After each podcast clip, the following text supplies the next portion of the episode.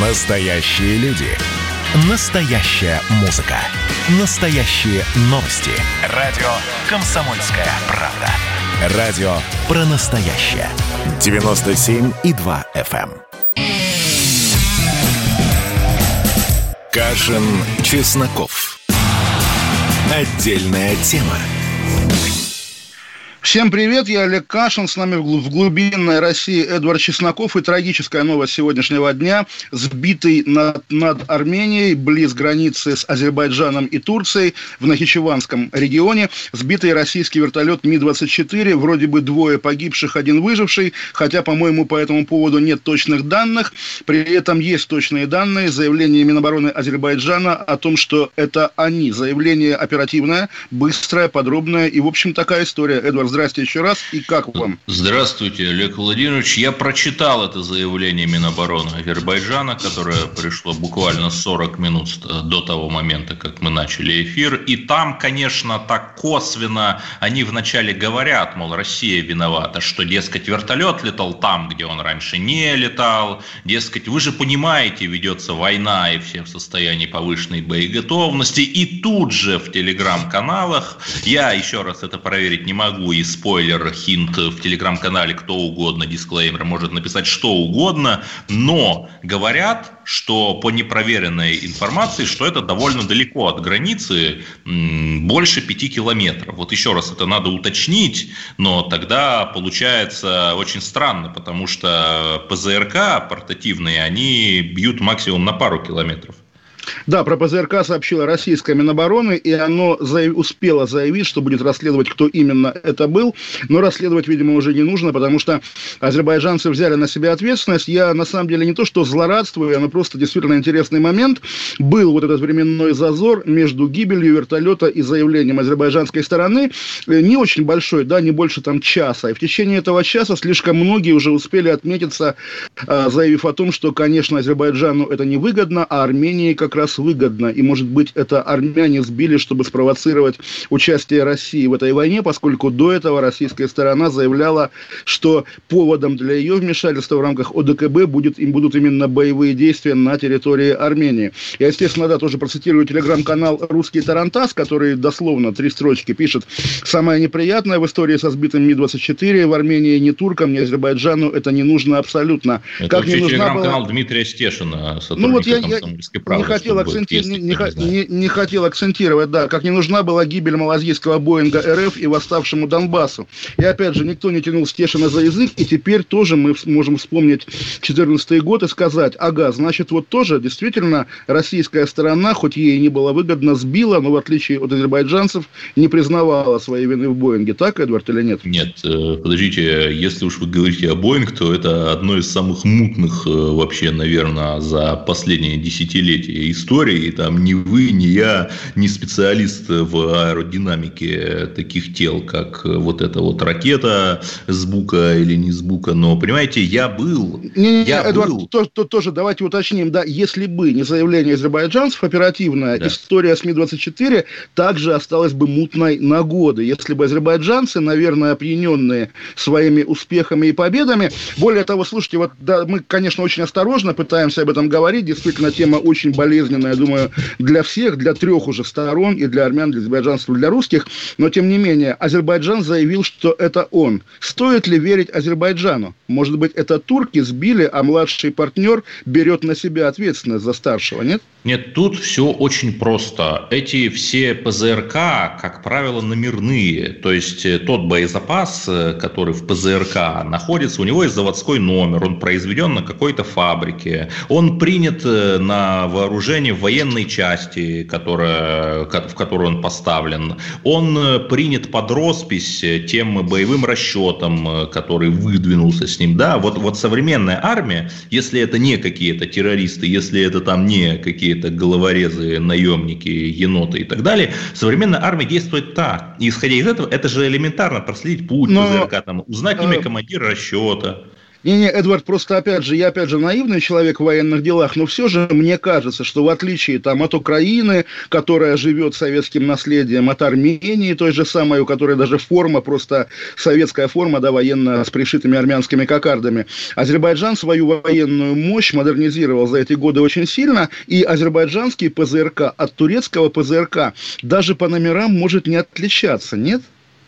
Ну, вообще, у них очень много оружия и из России, и из Израиля, и из других стран. Поэтому вот сложно пока что сказать, турецкий он или не турецкий. Но именно поэтому я считаю, что Россия должна настаивать на конкретном расследовании, чтобы нам сказали, какой именно модели был этот ПЗРК, какой боевой расчет его выпустил, какой офицер им командовал. Ну, потому что нельзя же так спустить все на тормозах.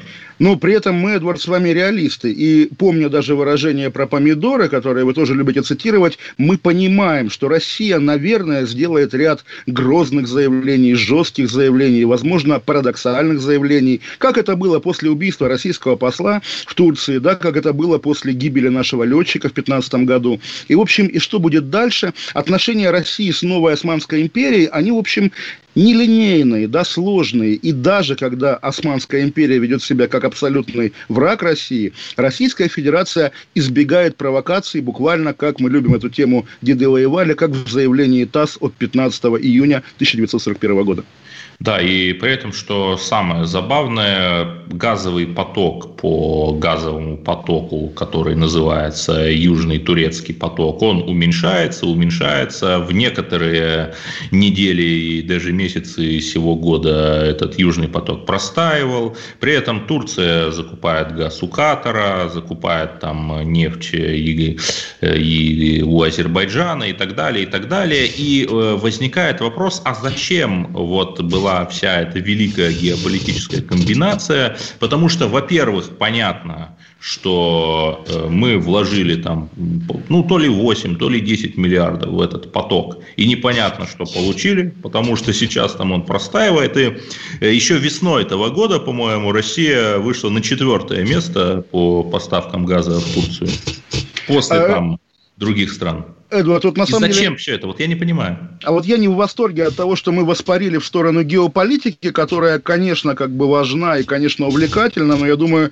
не имеет ни конечного, конечной истины, да, ни конечной, ну, собственно, да, наша, наша позиция. Да, при этом есть как бы земля, есть кровь, которая, которая льется на землю, и вот тоже сегодня важное, наверное, знаковое событие, которое до сих пор, на самом деле, остается с пометкой «требует подтверждения», несмотря на видео, опубликованное Министерством обороны Азербайджана, видео, согласно которому город Шуша или Шуши, опять же, вот это на Украине, в Украине, можно по-разному произносить, по-армянски, по-азербайджански, город взят азербайджанскими войсками.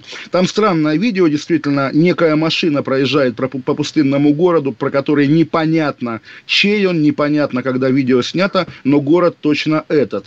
Также есть кадры с азербайджанским флагом на въезде в город, которые могут ничего не значить, потому что, окей, на въезде могут идти бои, да, где стоит советский такой бетонный знак. Это та же самая история, города, что да. Донецкий аэропорт, когда в течение полугода да, да, там да, да, да. страна объявляла а, его а, контроль, а я, при этом а я... извините, перебиваю, да, Украина да. посылала туда подкрепление в тот момент, когда уже никаких киборгов там не осталось, и их просто брали в плен. Да, и поэтому говорили про киборгов, что постоянно шла ротация, но было ощущение, что это одни и те же люди не умирают там в течение многих месяцев.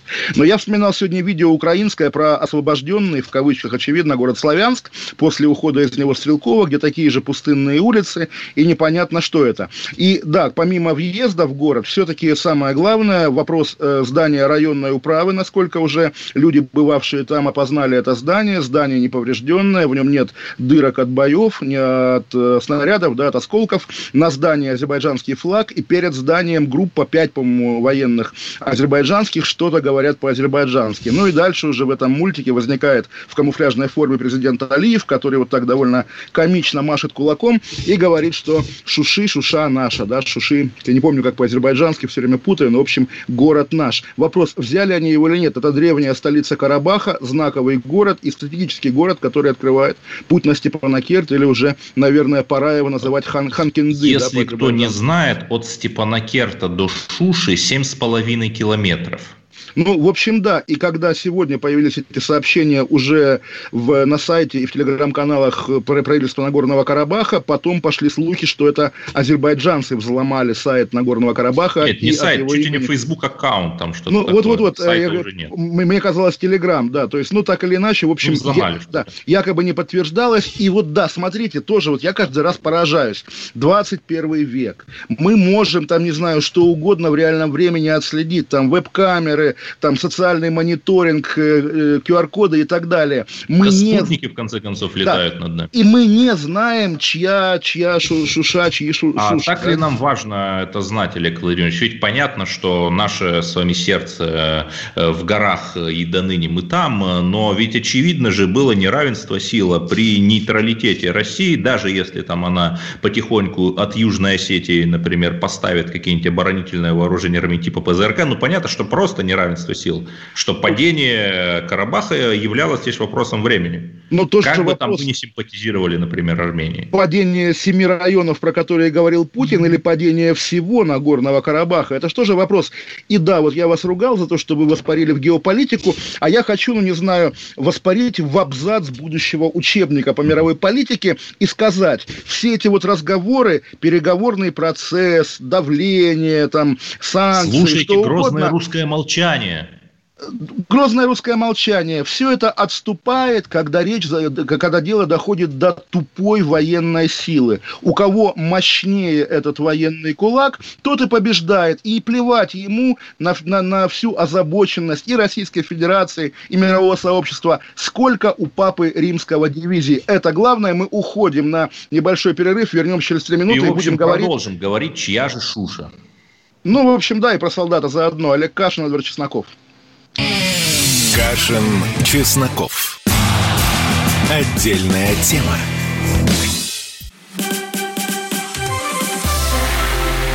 Это было начало. Это действительно история, которая будоражит. Так вся страна обалдела. И Россия родина слонов, она от океана до океана, да. И мы, мы всегда правы, мы никогда не сдаемся. И самое главное, что же будет дальше? Комсомольская правда. Это радио.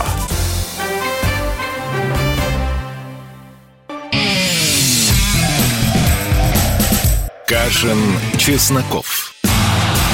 Отдельная тема. Олег Кашин, Эдвард Чесноков. И, Эдвард, вы хотели еще что-то про Шушу, правильно я вас понял? Нет, а тут же все просто, что Алиев, там еще раз как бы к нему не относиться, он сделал два заявления, поздравил Джо Байдена с победой и сказал, что армянам в эн ка эр будет дарована национально-культурная автономия. Вот, оказывается, так можно. Что-то мне это напоминает, да, местные выборы в Донбассе будут проведены по украинским законам, да. В общем, действительно, на самом деле, я вернусь к той мысли, что... что... что бы ни говорили политики, какую бы озабоченность ни выражали, у кого в руках кинжал, у кого в руках пэ зэ эр ка, у кого в руках автомат, тот и побеждает. Собственно, здесь остается только вздохнуть, что несмотря на всю нашу как бы гуманизацию, да, все эти разговоры про права меньшинств, про даже трансгендеров, если угодно, все равно, э, когда дело доходит до реального выяснения отношений, мы не сильно, мы, человечество, не сильно продвинулись по сравнению с девятнадцатым веком. Я сегодня вспоминал роман «Али и Нино», классический азербайджанский роман, написанный берлинским евреем на немецком языке, но как бы у азербайджанцев это главная литературная классика. Там тоже речь идет, дело, дело происходит во, в начале двадцатого века, во время Российской революции, и, соответственно, там тоже речь идет о Карабахе, когда герой уезжает как раз в Шушу, потому что только там настоящий азербайджанец может укрыться от бед этого мира. В общем, такая, опять же, ничего не меняется за сто лет, дикая история. Сегодня я хочу обратиться к истории в Воронеже, да, Воронеж же, правильно, солдат. Не просто Просто Воронеж, а Балтимор. Да, Балтимор, удивительно. Я вначале Все подумал, что, что, что, что российские военные базы теперь названы именами американских городов, да, которые... Да, и эти люди стращали нас базами НАТО. То есть, да, что, да. Вы понимаете, что Воронеж взлетят бомбить с Балтимора? Да, ну, в общем, в общем, солдат Антон Макаров, который сегодня убил сколько человек, несколько человек у себя на этом военном аэродроме Балтимор, погибли трое военнослужащих, он вначале зарубил майора, а потом еще застрелил ефрейтора рядового, еще одного солдата ранил. Да, он зарубил не просто, с пожарного щита взял топор и вот ударил да, майора в спину. Ударил Затем майора, отобрал пистолет, отобрал пистолет да. его. Так вот, и как раз я, собственно, уже второй раз, потому что где-то тоже было в Забайкалье, когда нам на Минобороны объясняла, что это всего лишь нервный срыв, да, истерика сумасшедшая и так далее. Да, в итоге, не знаю, Эдвард, мы с вами тоже те еще солдаты, но все же, если человек, да, добывает себе топором с помощью убийства пистолет, а потом идет в казарму и убивает не просто ефрейтора, а ингуша, ингуша, тут уже, естественно, включается весь ассоциативный ряд, все эти картинки с надписью «Ингуш», сила на головах русских солдат-срочников. И, в общем, наверное... Это очень, наверное... очень старые картинки, понимаете? Ну, слушайте, старые, но ингуша убили сегодня. И вопрос, убили ингуша за что? Если солдат идет и целево ищет какого-то человека, чтобы его убить, наверное, он его убивает за что-то. Нет, неправильно я понимаю? Слушайте, я считаю, что все-таки нужно подождать решения хоть какого-то. Сейчас ничего невозможно скрыть. Я думаю, что там завтра где-нибудь в Мэше или где-нибудь в базе или в «Комсомольской правде» Воронеж появится уже подробная там выгрузка из WhatsApp вот этих вот фигурантов действующих лиц, по которой мы можем судить, что же произошло. Ну, вы знаете, да, на, на Мэш, на базу, на «Комсомольскую правду» Воронеж, конечно, вся наша надежда. Но тоже вот каждый раз, когда такое событие происходит, мы немножко вздрагиваем, потому что нам в остальные триста шестьдесят четыре дня этого года, да, объясняют, как похорошела российская армия с министром известно каким, да, какая она боеспособная, крутая, замечательная, хорошая, и, в общем, тех негативных явлений, которые символизировали, символизировали армию, давно нет. На самом деле, нет, они, конечно, она действительно есть. Похорошела, вот кроме шуток. Посмотрите, какие блестящие операции там в Крыму, в Сирии. Ну, в Сирии тоже воюет не только Министерство обороны, как мы знаем, и тоже вопрос, э, насколько экспедиционный корпус похож на реальную армию, которая вот сидит на аэродроме Балтимор. Но все же также подчеркну, что, опять же, Сергей Кожегетович, действительно легендарный российский политик, тридцать лет в правительстве, собственно, покидал его только на три месяца, чтобы быть губернатором Подмосковья. Как Микоян от Ильича до Ильича. Да, и он, конечно, вот у нас был мебельщик, министр обороны, был филолог Сергей Иванов, да, были разные люди, был там ученый-оборонщик, менеджер Устинов, да, теперь последние восемь лет министр обороны великий, конечно, пиарщик. И, естественно, Сергею Шойгу удалось сформировать этот образ прежде всего в массовом сознании. То есть, конечно, армия остается армией во всех смыслах, в том числе в самом негативном, но поскольку... люди уделяют значительное, значительное внимание и силы, и средства тратят на то, чтобы доказать обществу, что армия прикольная, хорошая, замечательная. То, естественно, когда до нас доходит криминальная история из этой армии, мы удивляемся, как будто бы, как будто бы мы имеем отношение к другой какой-то стране, к другой какой-то реальности. Да, и при этом давайте совершим каминг-аут взаимный, мой дорогой Олег Владимирович, расскажем, почему же мы с вами не были в армии, как так получилось. Ну, у меня просто, я думаю, у вас также военная кафедра, лейтенант запаса, сборы на корабле, который уже при Собянине не распилили, потому что Лужков его успел купить, пытался из него сделать музей, и я в Москве уже ходил по льду Химкинского водохранилища к своему кораблю, кланялся ему, но, собственно, теперь его нет. А так, ну, как бы ж называется, если грянет война, я Я, как командир боевой части один, а именно штурманской боевой части, готов вступить в ряды военно-морского флота российского и убивать врагов российского государства, русского народа, где бы они ни прятались. Да, почти как у Бродского, отец которого был комендантом румынской Констанции.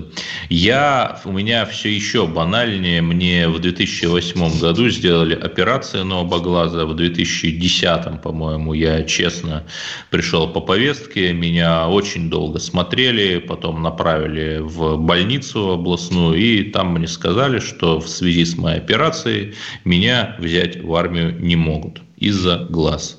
Но на самом деле, Эдвард, вот мне, мне неловко вести этот разговор, потому что это тоже такая даже не армейская, а скорее тюремная, то есть пацанская такая дворовая тема «не служил ни мужик». Да нормально все, на самом деле все мы служим, служим Родине, каждый на своем участке, здесь да. Никакой проблемы нет вообще. Служим телеграфистами Родины, можно сказать, и даже не в одном телеграм-канале, а ну, некоторые в... в нескольких секретных. Густапсовому чату наш мой привет. Первый Густапсовый Forever. Лучший чат в Телеграме, но он действительно секретный и закрытый. Да, но при этом задержали просто, мы как-то эту историю недорассказали, вот этого несчастного, я утверждаю, что он несчастный, несмотря на то, что он сделал, Антона Макарова, задержали в сорока пяти километрах от Воронежа, в деревне у бабушки и дедушки, где он жил, а больше у него из родственников, как я понимаю, никого не было, и вот это какая-то абсолютно чеховская история, когда, по сути, вот сирота, потому что понятно, что у него там нет родителей, которые ему бы оплатили там, ну, хотя бы даже там какой-нибудь воронежский юрфак. Вот он попадает, и, в общем, все, печаль.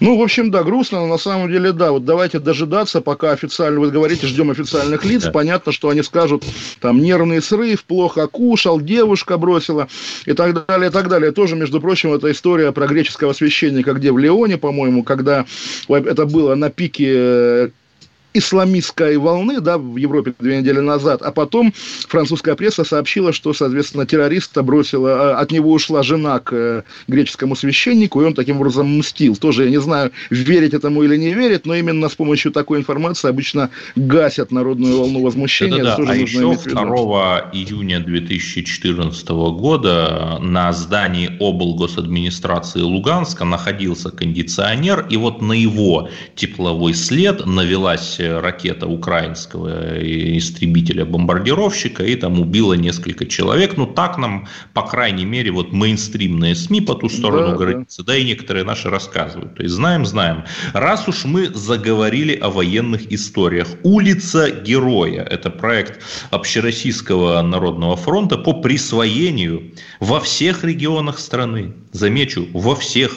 Даже на Чукотке, улицам и скверам, это особенно трогательно, скверам имен героев Советского Союза. И вроде бы хочется как-то согласиться с руководителем исполкома по региональной работе Артемом Бичаевым, когда он говорит, ну улицы-то смешные, там цветочная, полевая, вот, ромашковая. Э, да, Эдвард, прямо, прямо вот на этой фразе хочется, там, не знаю, чем-то тяжелым запустить в этого человека, потому что он не говорит про улицы Дзержинского, Кирова и Свердлова, да, а, а называет приличные, доб, доб, да, добрые названия. Более того, на самом деле есть такой эксперимент, когда в садоводческих товариществах люди называют сами улицы, как хотят. И там как раз вот на, эти названия, да, есть цветочная, полевая, ромашковая. Я одно время в Москве, кстати говоря, тоже любимый мой топонимический пример, который вот надо пожелать всем, как руководство... Улочить Джавахарлала Неру?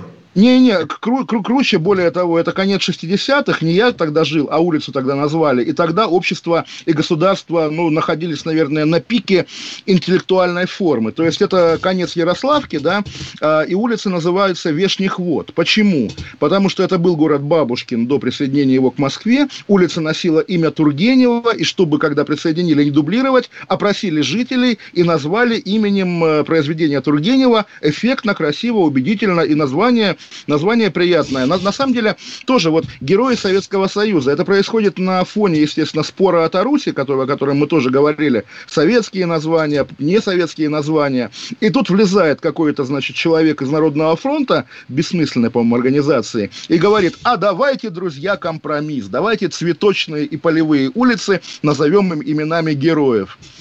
Не знаю, не знаю. Скажите, а вот какой-нибудь там хотя бы локальный референдум, хотя бы на платформе «Активный гражданин», они во всех городах сейчас, ну, в большинстве регионов сейчас есть, ожидается или нет? Ну, Эдвард, я вам больше скажу. Вы помните же закон, не помню, правда, федеральный или московский, о том, что увековечивать умерших можно только после, через десять лет после их смерти. Сколько раз этот закон уже нарушался в Москве. Они сами его приняли и сами потом... Да, Кадыров... соблюдайте свою конституцию. Да. Кадыров, Солженицын, посол Карлов, опять-таки. Я даже не говорю, что не нужна улица Солженицына. Уходим, уходим. Поговорим на новость. О новостях культуры, да, о нашей по- любимой рубрике, самой как доброй. Чесноков. Отдельная тема.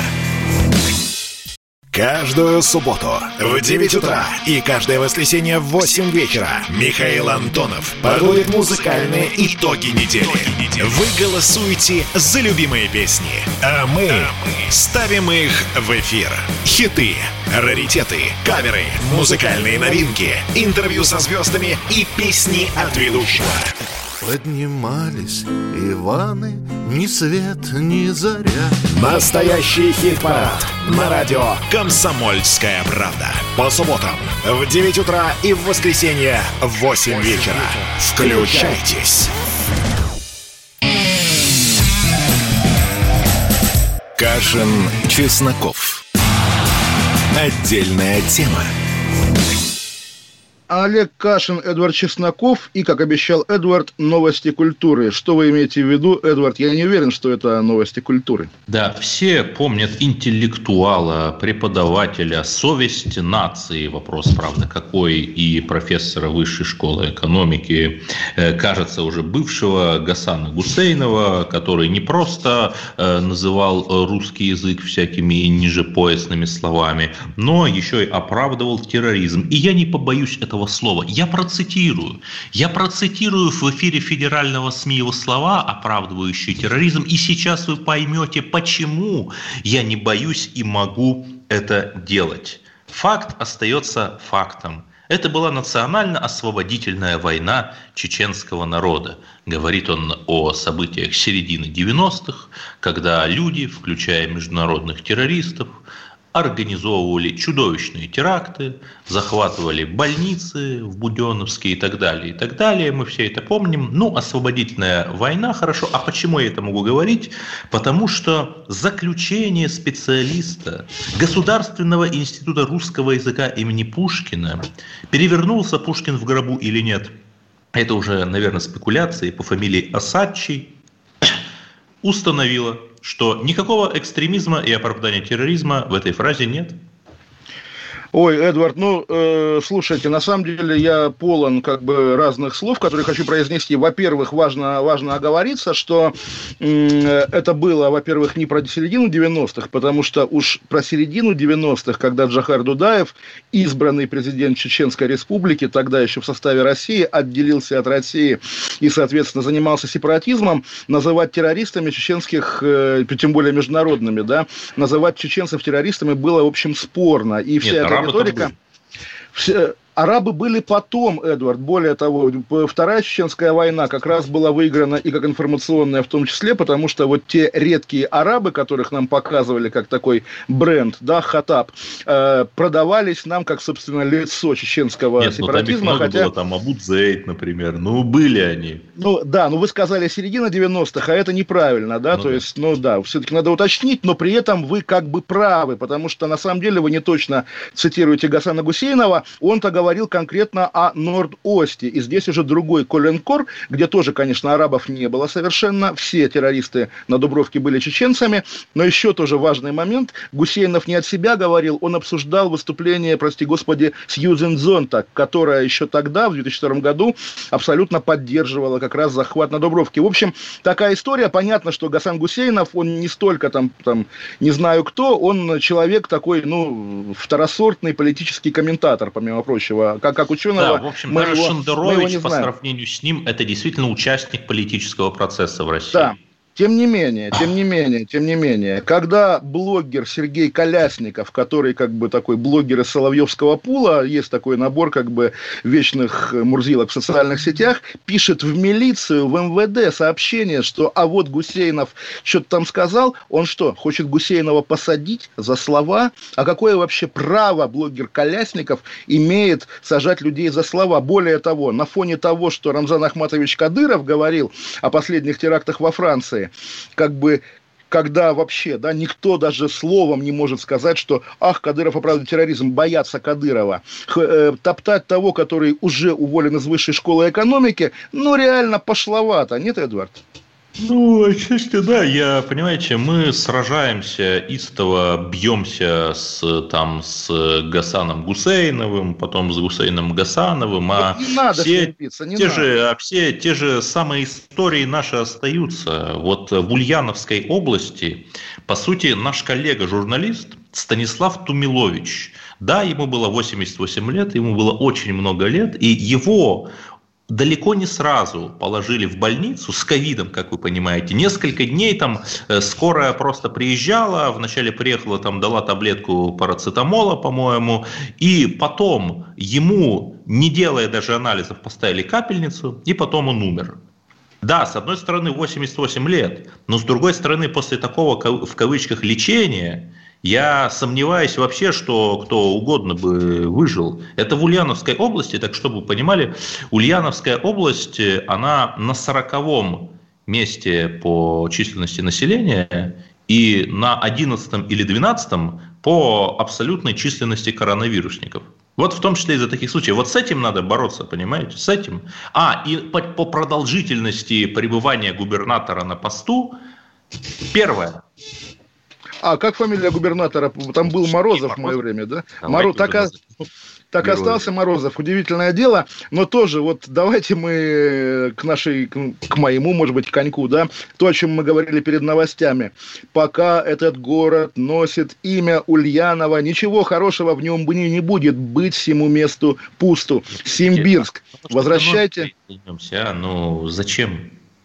И я верю в такую вот экзистенциальную составляющую. Естественно, когда, ну, как в фильме «Груз-двести» город назывался Ленинск, и это неспроста. Когда в карту вбит кровавый гвоздь, конечно, в городе ничего хорошего не будет. Переименовывайте Ульяновск, серьезно. Ну, а так-то что добавить? Вчера в «Новой газете» совершенно убийственный, на мой взгляд, текст. Всех я к нему адресую. Елена Костюченко и фотограф Козырев сделали материалы с помощью шестьдесят седьмой московской больницы из красной зоны о том, как там люди умирают, и действительно все происходит как весной, при этом того ощущения апокалиптического, как весной, на самом деле уже нет. Люди, поскольку как бы все пережили весеннюю волну, первую волну, да, думают, и не хотят а, теперь... снова на самоизоляцию. Не хотят на самоизоляцию, поэтому даже, вот я не знаю, мы хотели Дзюбу обсуждать, потом, наверное, уже не захотели, но вчерашний матч, где он как бы проявил себя, в общем, как герой, да, забив, несмотря на всю эту историю психологическую, тоже, а зачем эти люди на трибунах сидят? Слушайте, зачем? Вот зачем вы имитируете, что все хорошо? В итоге там сколько будет заражений после каждого матча чемпионата России по футболу?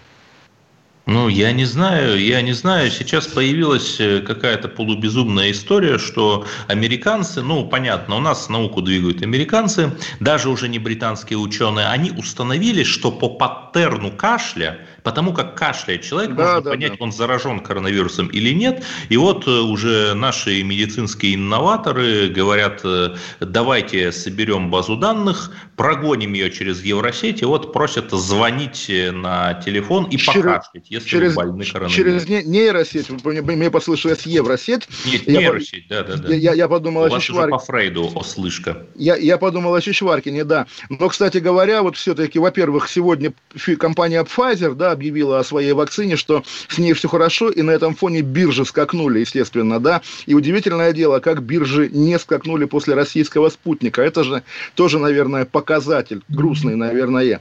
Вот, и еще, пока у нас есть, наверное, время, давайте про Дзюбу все-таки. А? И я просто назову, поскольку это абсолютно некоммерческий проект, поскольку он может помочь коронавирусу, сайт медингрупп точка ру, в одно слово медингрупп, это вот те ребята, медицинские инноваторы, которые собирают образцы кашля, в том числе от больных коронавирусом, чтобы бороться с ним через нейросеть. Отлично. А что касается Дзюбы, тоже давайте это произнесем, потому что я сам смотрю по своим друзьям и знакомым. Они, во-первых, хватаются за головы, как так, на федеральных каналах обсуждают интимное видео. За что хватаются? Человека... За головы, за, ага, за, да, да, да. да. Вот ага. опять же, Эдвард, вот обычно как бы кто кого в пошлости упрекает, не надо так, да, я даже не говорю, что было на видео с Дзюбой, давайте оставим это за скобками. Я не знаю, что было и почему Но... мы обсуждаем какое-то видео. А, а, а потому что вот этический момент, да, после слитого врагами интимного видео футболиста его не зовут на сборы сборной, у него забирают капитанскую повязку, а что, что он натворил? Он вообще ничего не делал. Просто, соответственно, но какие-то враги мешали. Но и при этом как-то вот наша прогрессивная общественность, когда появилось видео с Шендеровичем, оно было в несколько при иных обстоятельствах и не слитое, вернее, слитое не им, то общественность сказала, что, ну, понимаете, с кем не бывает. А вот с Дзюбой как-то ничего такого не говорят. А вот я, я как раз к этому и клоню. Нет, как раз вы, наверное, пропустили. Вчера была огромная волна в его защиты от певицы Валерии до Киноканделаки, все говорят. Но в то же время Шендеровича эти люди не защищали. естественно. Да, но... то есть двойные стандарты, они в обе стороны работают. Да, да, хоть бы и тройные, на самом деле, но тоже, что важно, на самом деле, что Дзюба особенный футболист. Он, конечно, великий футболист, мы помним его легендарное совершенно участие вот с этим жестом, тем более, да, на э, чемпионате мира по футболу, но все же. Помимо прочего, он, как известно, или как, может быть, не все знают, находится в давнем конфликте с фанатским сообществом. Более того, да, понятно, когда тебя ругают матом, хором, когда ты играешь в футбол, наверное, когда это... Когда ты даже хуже, чем судья.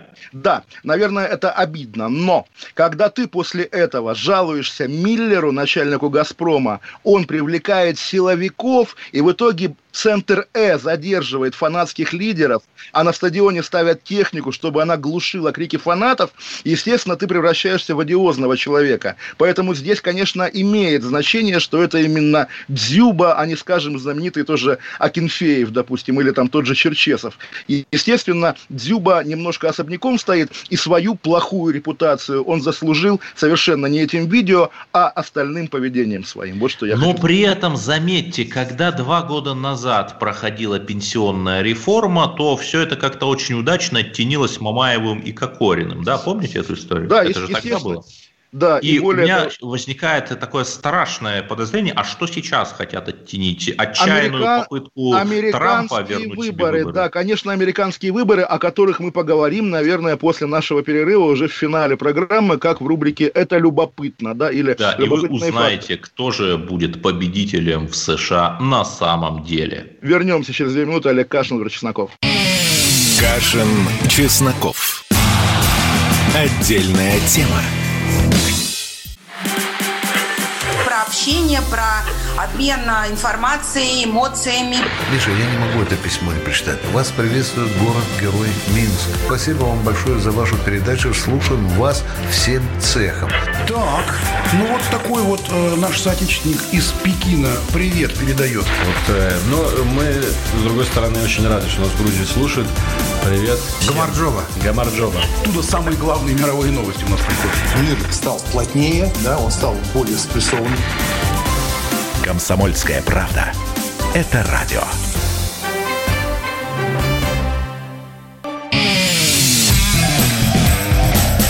Кашин, Чесноков. Отдельная тема. Олег Кашин, Эдвард Чесноков, а Дональд Трамп сегодня отправил в отставку министра обороны Соединенных Штатов Эспера, да? Не знаю, насколько это связано с выборами, но вполне может быть. Нет, Эдвард? Нет, раз уж мы про нашу любимую конспирологию, то, например, понятно, что Байден, он вообще против усиления Турции, он не любит Турцию куда сильнее, чем Трамп. И есть гипотеза, что вот под это, под выборы страшно и Алиев, и Эрдоган форсировали всю свою карабахскую операцию, чтобы вот успеть, успеть и там, не считаясь с потерями, и Шушу штурмовали, и все остальное, чтобы вот поставить к выборам, восстановить статус-кво. Трамп вот Иран не любит, и говорят, что он последние свои месяцы, недели до того, как он уступит кресло Байдену, он посвятит новым санкциям против Ирана. Но, Эдвард, мне на самом деле дико грустно, что мы, по-моему, оба говорим о Трампе уже как о хромой утке, как, сби... как о сбитом летчике, и вся надежда на то, что ему удастся в судах отстоять свое президентство, она, очевидно, ну, в общем, нет ее, потому что меня поразило, да, вот действительно мы как-то регулярно говорим о том, что Америка повторяет какие-то советские зады, да, и с новой этикой и совсем на свете. Теперь восемнадцатый год буквально. Караул устал. Да. Да, только, да, только вместо бандита-железняка, да, американская пресса, которая объявила Байдена президентом, еще не имея на это формальных оснований, и тут же вечером в выходной, да, все лидеры Большой Семерки и других стран, и даже Тихановская и Навальный, поздравили Байдена с избранием президентом. То есть, ну, как бы, что, они сидели, Господи. Ждали... Причем Навальный мог же промолчать, у него было тысяча возможностей промолчать, но нет, он в Твиттере, на английском языке, чтобы точно никто ничего не перепутал, с некоторыми грамматическими ошибками, но все же поздравил с открытыми и честными выборами, честными, Олег Владимирович, когда десятки тысяч покойников голосовали, когда в той же Пенсильвании Трамп опережал Байдена на шестьсот тысяч голосов, потом уже после дня выборов чудесным образом по две привезли мешки с бюллетенями, пришедшими по почте. сто процентов этих бюллетеней, сто процентов, ни одного за Трампа, ни одного за малые партии, оказалось за Байдена. И что самое прекрасное, вот шестьсот тысяч голосов был разрыв, и вот э, новое количество бюллетеней оказалось там шестьсот десять тысяч, то есть не семьсот, не пятьсот, а ровно столько, чтобы там на десять тысяч перекрыть Трампа. Понимаете, ну прекрасно же люди работают. Ну, в общем, да, и на самом деле, конечно, я не хочу ругать Навального, здесь не тот случай, тем более. Я хочу обратиться к одному, не буду называть по имени, нашему московскому слушателю, который явно меня упрекает в том, что прогноз не сбылся. Он спрашивает, что погрузились США в пучину гражданской войны, громят города, режут друг друга. И что я хочу сказать? Ну, просто пучина гражданской войны, реально мои слова. Что я хочу сказать этому глупому слушателю? Я продолжаю быть уверенным, что если бы было объявлено о победе Трампа, если бы Трамп, вот тот минимальный перевес как бы себе обеспечил каким-нибудь чудом, то, естественно, сегодня, в эти дни в Соединенных Штатах шли бы, шло бы повторение июньских да, событий. Да, абсолютно, абсолютно, конечно. То есть вот то торжество, которое выплеснулось на улице да, Вашингтона и других городов, оно бы уже было совершенно с другим знаком, и вся эта публика плясала бы, конечно, у ворот Белого дома с ненавистью к победившему Трампу. Но не сложилось. Естественно, я думаю, и при Байдене никаких уже протестов не будет, потому что, а зачем они теперь? Ну, Если, не знаю, не знаю. Да. Была история в одном штате, где-то на Среднем Западе, я забыл в каком, когда, протестуя против вот этого вот локдауна, сотни и тысячи людей приехали из глубинки на своих пикапах, вооруженные, естественно, первой поправкой, и зашли в местный Капитолий с оружием. И практически это страшно напоминало картины две тысячи четырнадцатого года, там с каким-нибудь музычкой и прокурором. То есть вот этот э, трамповский дискурс, эти семьдесят миллионов человек, которые за него голосовали, и они, в отличие от байденовских избирателей, не какие-то мертвецы, а самое, что ни на есть настоящее, они считают, что у них украли выборы. И вы помните, что у нас было в две тысячи одиннадцатом году, когда, мягко говоря, не все согласились с результатами, и, мягко говоря, тоже там были вопросы по некоторым пунктам, люди вышли на улицу. А что? А ведь Ру- Россия и США, между нами много общего. Ну, Они тоже будут. Вопрос между нами или действительно между Украиной и США, допустим. Тем более, что, ну, опять же, не знаю, до какой степени это комплимент, а до какой наоборот. Ну, вот есть же, на самом деле, есть такие, в общем, люди немножко вне мейнстрима российского, тот же Дмитрий Евгеньевич Голковский, который мы сейчас вспоминаем, которые говорят о бразилизации Соединенных Штатов и о том, что вот двести лет, которые они себе урвали случаем, да, случайностью, эти двести лет истекли. И, в общем, дальше человечеству, Европе, прежде всего, придется учиться. учиться жить без Соединенных Штатов.